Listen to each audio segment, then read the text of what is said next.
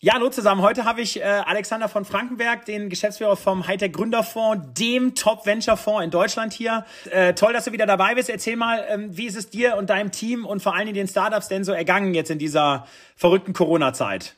Ja, also wir hatten äh, einen positiven Fall im Team, ein Kollege, der angesteckt war, und hatten dann schon vorher einen Plan gemacht, was wir dann machen. Plan sah vor, alle ins Homeoffice. Und ein Kollege auch im relativ großen Team-Meeting drin saß, äh, Tage vorher. Äh, haben wir uns alle in äh, freiwillige Quarantäne begeben, waren also wirklich zwei Wochen hart zu Hause.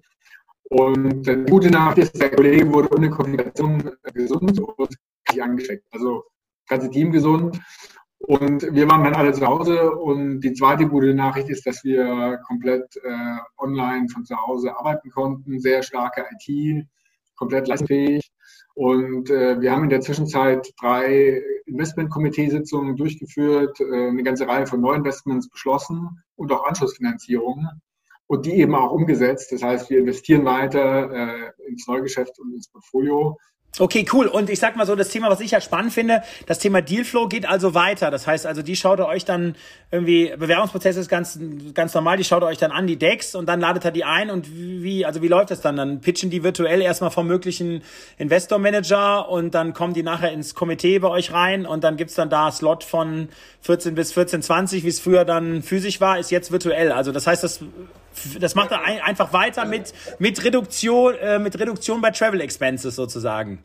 Ja, richtig viel äh, Budget durch, äh, weil Travel ist gar nicht so wenig bei uns, weil wir halt vierzig Investmentmanager und die fahren alle einmal im Schnitt einmal die Woche irgendwo hin und das läppert sich natürlich. Also Dealflow, da haben, da haben wir zwei Kategorien. Einmal den Dealflow, den wir schon persönlich getroffen haben und das läuft relativ unkompliziert weiter, da machen wir D D und alles, was zu besprechen gibt äh, mit vielleicht Gutachtern, Experten, äh, Referenzgebern, aber eben auch dem Team, läuft äh, über Teams. Und die bringen wir jetzt auch ins, äh, ins Komitee. Da haben wir jetzt nochmal im Juni immer drei und, und das sieht ganz gut aus. Ein bisschen eine Herausforderung ist der sozusagen komplett neue Dealflow, Gründer, die wir gar nicht gesehen haben. Was machen wir bei Online-Pitches?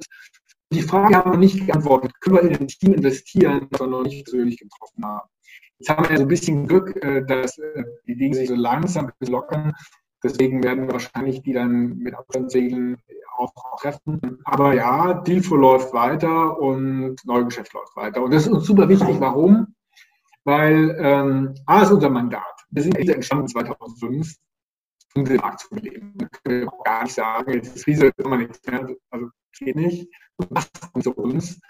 Und äh, gleichzeitig glaube ich aber, dass jederzeit und gerade jetzt in den zweitausend Top-Unternehmen gegründet werden. Und wenn diesen Fehler jetzt nicht zu investieren, weil da würde man Top-Unternehmen, die jetzt gegründet werden, echt verpassen. Klar, verstanden.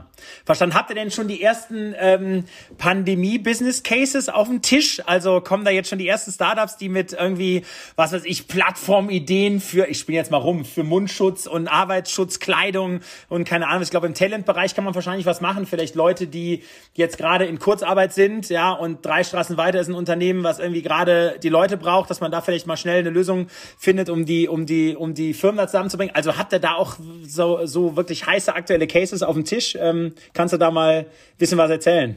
Nicht so richtig, weil ich glaube, es hat eine gewisse Vorlaufzeit von, von Gründerteams, bis die sich finden und so eine Idee entwickeln. Und wir reden ja jetzt erst über zwei Monate und da ist eigentlich noch nichts gekommen. Aber wir haben Pandemie-Cases im Portfolio. Da kann man zwei nennen. Einmal Atriva aus Tübingen. Die haben wir schon ein paar Jahre im Portfolio. Die forschen an Coronaviren und zwar nicht an dem Impfstoff, sondern wenn man sozusagen eine Infektion hat, wie man die Infektions... Äh, also die... die Beschwerden lindert. Und äh, ah. die haben natürlich jetzt riesen Aufmerksamkeit bekommen, aber auch vor allen Dingen äh, auch, auch Forschungsmittel, Fördermittel und Finanzierung, also alles, die komplette Breite. Und das Zweite, was man nennen kann, relativ frisch im Portfolio, ähm, seit ein paar Monaten erst, äh, S D U I aus Mainz, eine, äh, eine, eine Lösung, Kommunikationslösung für, für Schulen, Lehrer und, und, äh, und Schüler, mit der Integration an, an Stundenplansoftware und auch die, der Möglichkeit, die Kommunikation sozusagen, äh, also datenschutzkonform sowieso, auf jeden Fall, und aber auch sozusagen zu steuern, dass es nicht so komplett chaotisch wie jetzt über eine WhatsApp-Gruppe geht. Und die kriegen natürlich tierisch Rückenwind äh, von, von Lehrern, von, von Schulen, die halt jetzt dringend nach, nach so Sachen suchen. Und WhatsApp klappt auch super, aber eigentlich geht's nicht. Und äh, genau, da haben wir viele Software-as-a-Service-Unternehmen im Portfolio, äh, gerade I T-Security, äh, Cloud-Lösungen, die haben echt Rückenwind gerade, weil da ist natürlich jetzt mehr, mehr Nachfrage. Äh, aber spezifisch cool. kann man die zwei nennen, die wir da im Portfolio haben, Schulkommunikation und äh, äh, äh, äh, Forschung oder, oder Produktentwicklung an, an, an den Konsequenzen, an den Beschwerden, die Coronaviren auslösen. Okay, cool. Ähm, wenn du jetzt so die, die Startups aktuell anschaust, ist ja, glaube ich, das Thema Vertrieb ist ja sowieso immer die, wie haben wir ja schon mal drüber gesprochen, ne, die größte Herausforderung bei Startups. So jetzt ist ja aktuell so Vertrieb eigentlich ja komplett so auf den Kopf gestellt, ne? Also so mal schnell rausfahren, so klassisch Außendienst ist auch schwierig, Events schwierig, Messe kannst du komplett vergessen. Ich, ich glaube auch dieses Jahr noch vergessen. Das glaube ich wird noch wird auch nachlaufen, ne? Also große große Messeveranstaltungen. So wenn du jetzt ja jetzt mal nicht ein Startup hast, was klassisch auf Online-Marketing setzt, sondern als Beispiel jetzt mal die B zwei B Tech-Bude, ja, wo du dann eben vielleicht mit dem Produktionsleiter als Kunden, mit dem Einkaufsleiter, mit dem Geschäftsführer sprechen musst, um deine Lösung da zu, zu platzieren. Also wie, wie haben die Startups da umgestellt ähm, und wie reagiert vielleicht auch der Markt, also auch salesmäßig? Kannst du da so ein paar Geschichten erzählen? Genau. Was wir da pushen, ist äh, jetzt erst recht. Und wenn es schwierig ist, dann nicht aufhören, sondern doppelt so viel Energie reinstecken. Und ehrlicherweise, äh, klar, kann passieren, dass Vertrieb nicht klappt, logisch. So, aber, und das ist mein Punkt, und das machen wir auch selber, nenne ich gleich ein Beispiel für den H T G F, kann passieren, dass man einen Weg findet, der doppelt so gut klappt, als der normale bisherige Vertrieb. Was meine ich damit? Klar, Online-Vertrieb. Und wir haben ein paar Unternehmen, die, da sehen wir erste, erste, erste Anzeichen, dass man tatsächlich einfach online verkaufen kann. So wie wir uns jetzt hier über Video unterhalten, können die ihr Produkt verkaufen. Und die Opportunity, wenn das klappt, ist riesig, weil dann kann ich nicht zwei Gespräche an einem Tag führen, wie wenn ich da durch die Gegend fahren muss, sondern fünf oder vielleicht sogar acht oder zehn. Und wir machen das, wir unterstützen das auf der Finanzierungsseite. Wir hatten jetzt ein, ähm, eine Finanzierungs-, äh, eine Veranstaltung mit sehr vermögenden Privatpersonen, das ist, äh, sind eher, eher ältere, auch Männer, äh, die jetzt nicht so super online-affin sind, äh, immer Präsenzveranstaltungen. Was haben wir gemacht? Wir haben eine Online-Veranstaltung gemacht. Startups haben gepitcht und wir haben jetzt äh, von den acht, die da gepitcht haben, drei, die sehr, sehr konkrete, in sehr konkreten Finanzierungsverhandlungen sind, wo es ist noch nicht durch, wo es passieren kann, dass Investoren investieren, ohne dass sie die Gründer tatsächlich physisch persönlich getroffen haben. Und wenn das klappt, dann, äh, dann, dann kann man beweisen, dass man Vertrieb, das ist jetzt kein Produktvertrieb, aber Finanzierungsvertrieb, dass das eben komplett online funktionieren kann. Und das ist die Opportunity.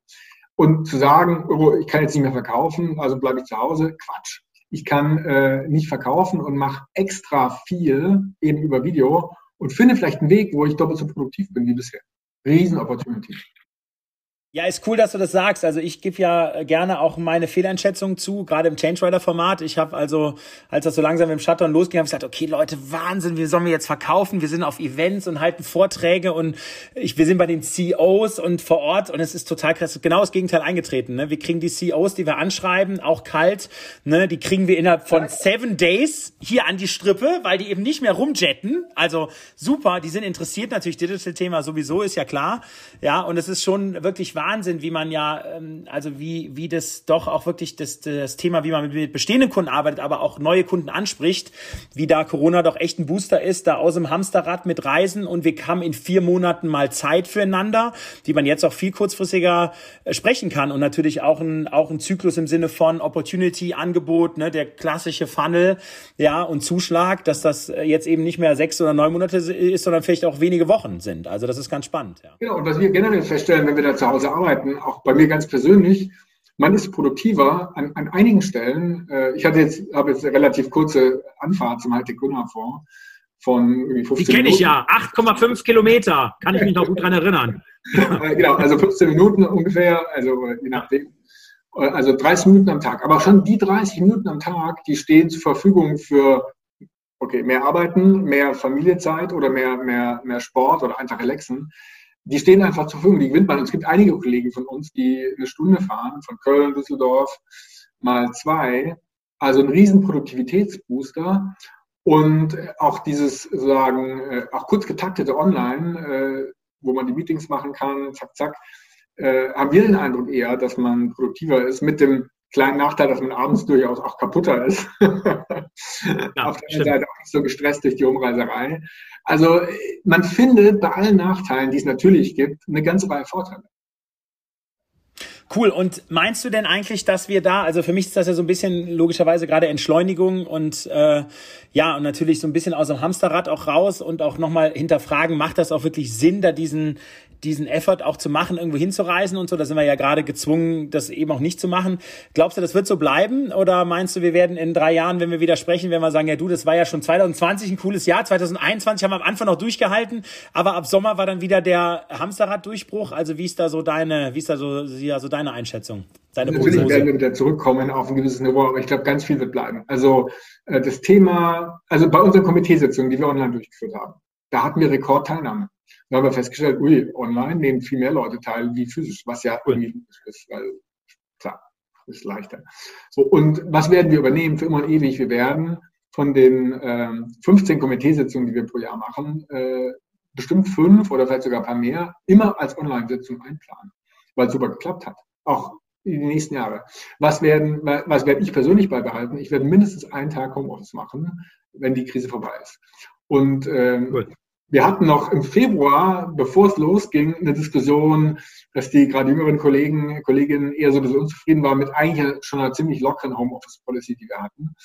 Und äh, da gab es dann trotzdem noch Stimmen, so ja, muss noch locker sein und man kann, soll Homeoffice machen können, wenn man will. Und einige, auch ich, waren da so ein bisschen kritisch. Und ich muss ganz ehrlich zugeben, ich habe immer gedacht, ah, Homeoffice, ob die Leute wirklich so arbeiten und eigentlich machen sie dann doch die Wäsche oder irgendwas anderes. Und die Wahrheit ist, die Leute arbeiten härter und, und produktiver. Das heißt, was wird bleiben? Eine ganz, ganz andere Homeoffice-Policy, aber auch Einstellung zu Homeoffice. Und natürlich werden wir sehr, sehr viel weniger rumreisen. Ich bin schon für ein, zwei Meetings, die halt super wichtig waren, extra nach Berlin oder München geflogen. Da haben wir jetzt gelernt, kann man auch per Video machen. Schont die Umwelt, so. Spart Geld, spart Stress, riesig.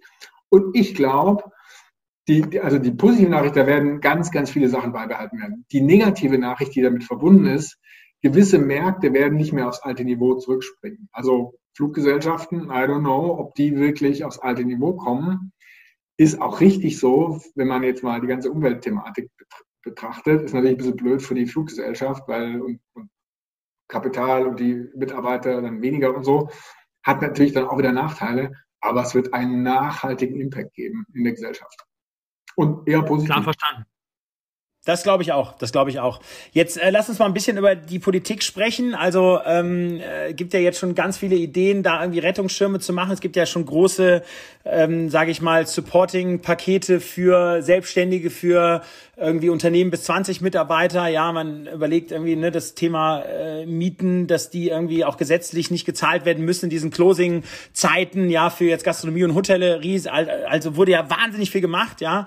Ähm, was hat denn die Politik für die Startup-Welt Gutes gemacht? Hat sie überhaupt was gemacht? Und ähm, was ist so deine Erwartung, was sie jetzt machen äh, müsste oder vielleicht noch mehr machen könnte? Genau. Äh, einen Satz sozusagen vorab. Wir sind ja V Cs. Was heißt das? Unser Geschäftsmodell. Wir investieren in zehn Unternehmen. Fünf scheitern irgendwie und fünf überleben. Zwei werden richtig erfolgreich. So, und die fünf Gescheiterten sind nicht so schlimm, also im Einzelfall schon, aber in Summe nicht so schlimm, wenn halt die anderen fünf das überkompensieren, wenn die so, so erfolgreich sind, dass es in Summe passt. Und ich glaube, mit einer ganz ähnlichen Perspektive sollte man das betrachten, was die Politik macht. Was will ich damit sagen? Die Politik macht mit Sicherheit Fehler, ja, wo man nachher sagt, uiuiui, wie konnte man das denn machen? Die macht aber mit Sicherheit auch Sachen sehr richtig. Und die entscheidende Frage ist, was ist das Gesamtpaket? Was ist das Portfolio an Aktivitäten der Politik? Und da bin ich schon super, super zuversichtlich, dass Der, das Gesamtportfolio sehr positiv ist. Also gesamt super positiv. Und es wäre ein Riesenfehler und wir sollten uns da, sag ich mal, ein bisschen disziplinieren, dann auf den paar Fehlern, die dann tatsächlich gemacht werden, äh, darauf umzuhacken und das, das Big Picture äh, so. Und also außer also verlieren. So. Und was ist das Big Picture? Das Big Picture, auch zum Beispiel auf Landesebene, wir hatten gerade einen Call mit äh, hier Minister Pinkwart N R W. Die haben in drei Tagen so ein, so ein äh, Rettungsprogramm für Selbstständige operativ geschaltet. So zack, nach drei Tagen war es da. Wurde ausgezahlt. So, was ist passiert? Da wurde die Seite kopiert und dann haben Leute äh, ja. Geld geklaut. Wie viel Geld haben die geklaut? Weiß gar nicht, so hunderttausend oder fünfzigtausend, irgendwie so. Also schon ein ordentlicher Betrag, aber im Kontext super wenig. So, wenn wir jetzt sagen, oh, die Politik ist unfähig, die hat so eine schlechte Webseite gemacht, dass da Geld geklaut wurde, stimmt es zwar, aber A, war es super wenig und B, der Gesamteffekt des Portfolio super hundert Prozent eindeutig positiv. So, und äh, das ist jetzt mehr so auf Landesebene und die Selbstständigen. Das gehört schon auch zu unserer Welt dazu, weil daraus kommen dann Startups und, und, und Unternehmertum und so weiter. So, und auf, auf der Bundesebene gibt es ja die ganzen Themen, Rettungsschirme. A, erstmal ein Riesenbetrag mobilisiert, zwei Milliarden, super riesig. Das ist schon mal sehr positiv. Ja, die, die, der, die Handlungsbereitschaft, der Wille, klar. Dauert alles ein bisschen. Es wurde announced, erster April, jetzt haben wir Mitte Mai, uiuiui, eineinhalb Monate vergangen. Hm, hätte auch vielleicht ein bisschen schneller gehen können. Und so richtig, richtig operativ ist es auch noch nicht. Geht der jetzt los? So, also der Nachteil äh, sozusagen dauert vielleicht ein bisschen zu lang. Das Positive, der, die ganze Startup-Welt wird abgedeckt. Große, systemrelevante, die normalen Startups äh, und dann eben auch, auch äh, also auch welche, die keine Investoren haben und dann eben auch ganz unten sozusagen in der, in der Kette, in der Größenordnung, die, die Einzelunternehmerinnen und Unternehmer. Also was macht die Politik da? Super positiv. So, jetzt kann man diesen großen Betrag, zwei Milliarden, sehr positiv sehen, kann man auch kritisch sehen. Ja, wird da jetzt zu viel Geld ausgegeben? Wird da Geld, kann das auch richtig eingesetzt werden? Wir wissen es nicht. Wir alle sollten uns äh, disziplinieren, weil die, die, das Geld ähm, muss irgendwann irgendwie bezahlt werden. Also Kredite, die abgezahlt werden müssen oder Steuern, die erhöht werden oder Geld, was gedruckt wird. Irgendjemand zahlt irgendwie. Es ist kein, kein freies Geld. Und wenn es dann weniger wird, weil weniger deployed werden kann, ist vielleicht gar nicht so schlimm, wird es Unternehmen geben, die Bedarf haben, die nichts kriegen. Na klar, logisch. Ja, auf jeden Fall. Und das ist dann saublöd. Und, und wir versuchen irgend, also nach allen Möglichkeiten zu verhindern. Wird es ganz viele Unternehmen geben, denen wirklich geholfen werden kann, aber ganz sicher. Deswegen, ich bin super bullish, dass das Gesamtportfolio der politischen Aktivitäten sehr, sehr positiv ist.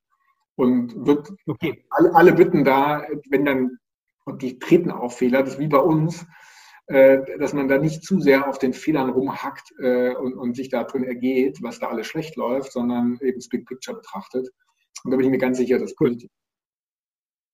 Ja, cool, super. Kannst du vielleicht noch ein, zwei Sätze zu dem Rettungsschirm sagen? Also ähm, für die Startups, die zwei Milliarden, also jeder kann ja natürlich Kurzarbeit anmelden, jedes Unternehmen. Also das kann natürlich ein Startup genauso wie ein Grown-Up, wie ein etablierter Corporate-Mittelständler machen, äh, Konzern, ähm, das ist klar. Aber wie, wie genau läuft es? Sind das irgendwie Fördermittel oder sind das Darlehen, die man irgendwie zinslos erhält, die man irgendwann wieder zurückzahlen muss? Also ähm, wie ist da der Prozess für ein Startup, das Geld überhaupt zu beantragen? Und ähm, genau, und was sind so die Rahmenbedingungen? Kannst du dazu was sagen? Ganz kurz noch einen Satz vorab schon. Also wer ist in der Pflicht zu retten? Als erstes das Management, die Gründer. Ja, weil die führen das Unternehmen, die können, die können überhaupt mal die Lage verstehen, können Kosten cutten und, und können auch ein bisschen mehr Gas im Vertrieb geben, wie wir gerade vorhin. Als zweites die Gesellschafter. Ja, die Gesellschafter, die drin sind, ist deren Job äh, sozusagen dann auch zu finanzieren, auch das Management zu unterstützen, dass man da gemeinsam durchkommt. Und natürlich als drittes, genau, der Staat, wenn er halt große Lücken äh, äh, auch unverschuldet aufreißen, die eben nicht, nicht adressiert werden können. Es gibt zwei Säulen äh, bei dem Startup-relevanten Rettungsschirm. Einmal für die V Cs, die kriegen Geld, das ist der sogenannte Matching-Fonds und äh, das ist öffentliches Geld, das muss beihilfekonform äh, so investiert werden, dass dann äh, dreißig Prozent privates Geld drin ist. Das ist gewährleistet, weil die Fonds äh, privat sind und die Fonds können das Geld mitnehmen und dann äh, also beantragen bei der K f W Capital, Und, und bekommen das dann und, und können dann sozusagen investieren. So ganz, ganz, ganz genau, wie die Details sind, muss man so einen Corona-Fall nachweisen oder nicht?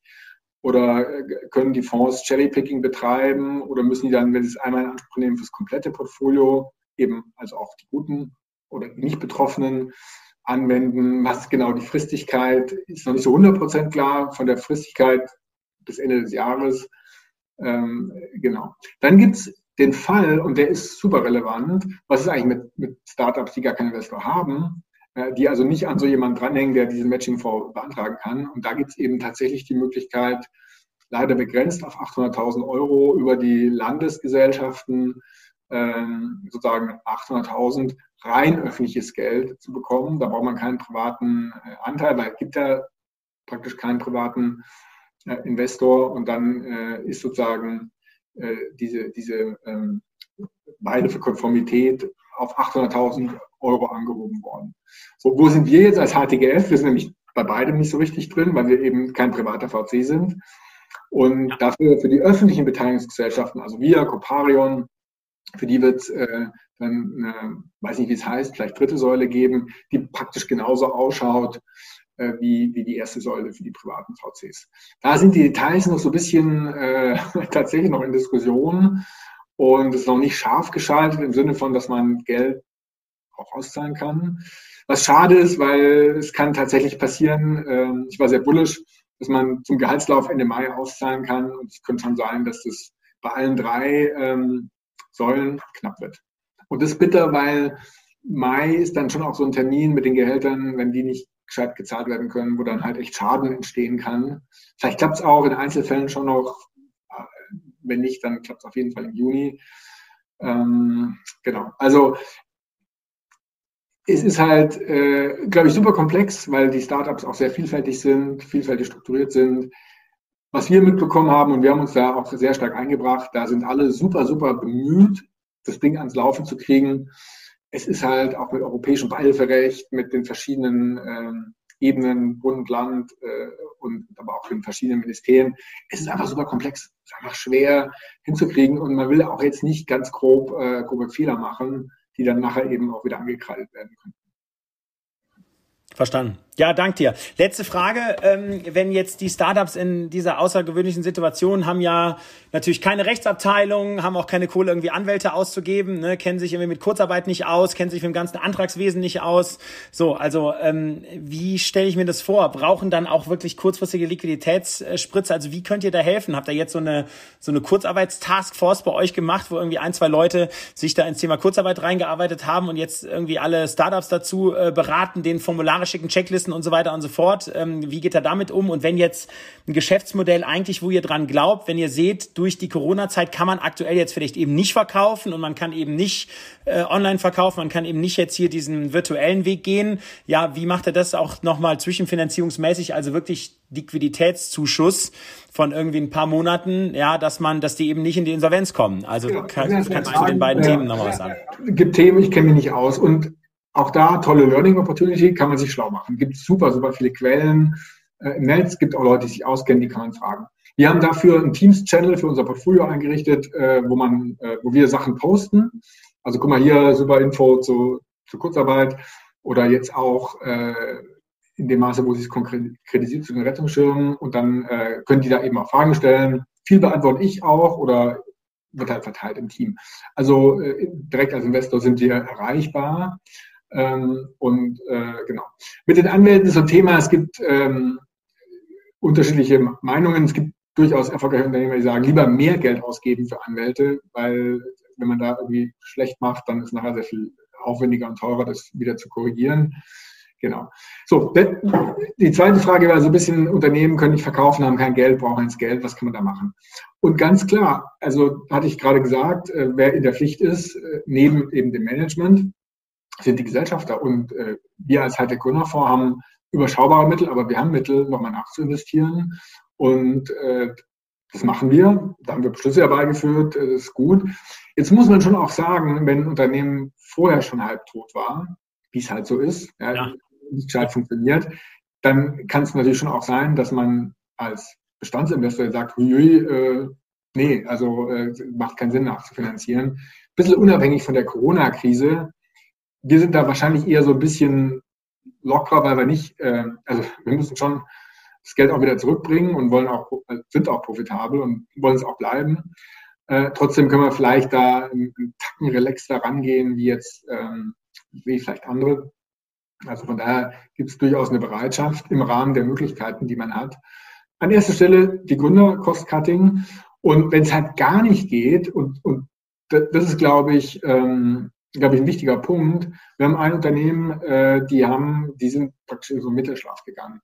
Das ist eine sehr gefährliche Strategie. Man überlebt natürlich. Die Frage ist halt, was passiert, wenn, wenn die Krise vorbei ist und dann der Boom kommt, der, der, der sehr, sehr wahrscheinlich ist, ziemlich sicher sogar nach der Krise, kann man dann sozusagen überhaupt wieder auf, aufleben und an dem Boom teilhaben.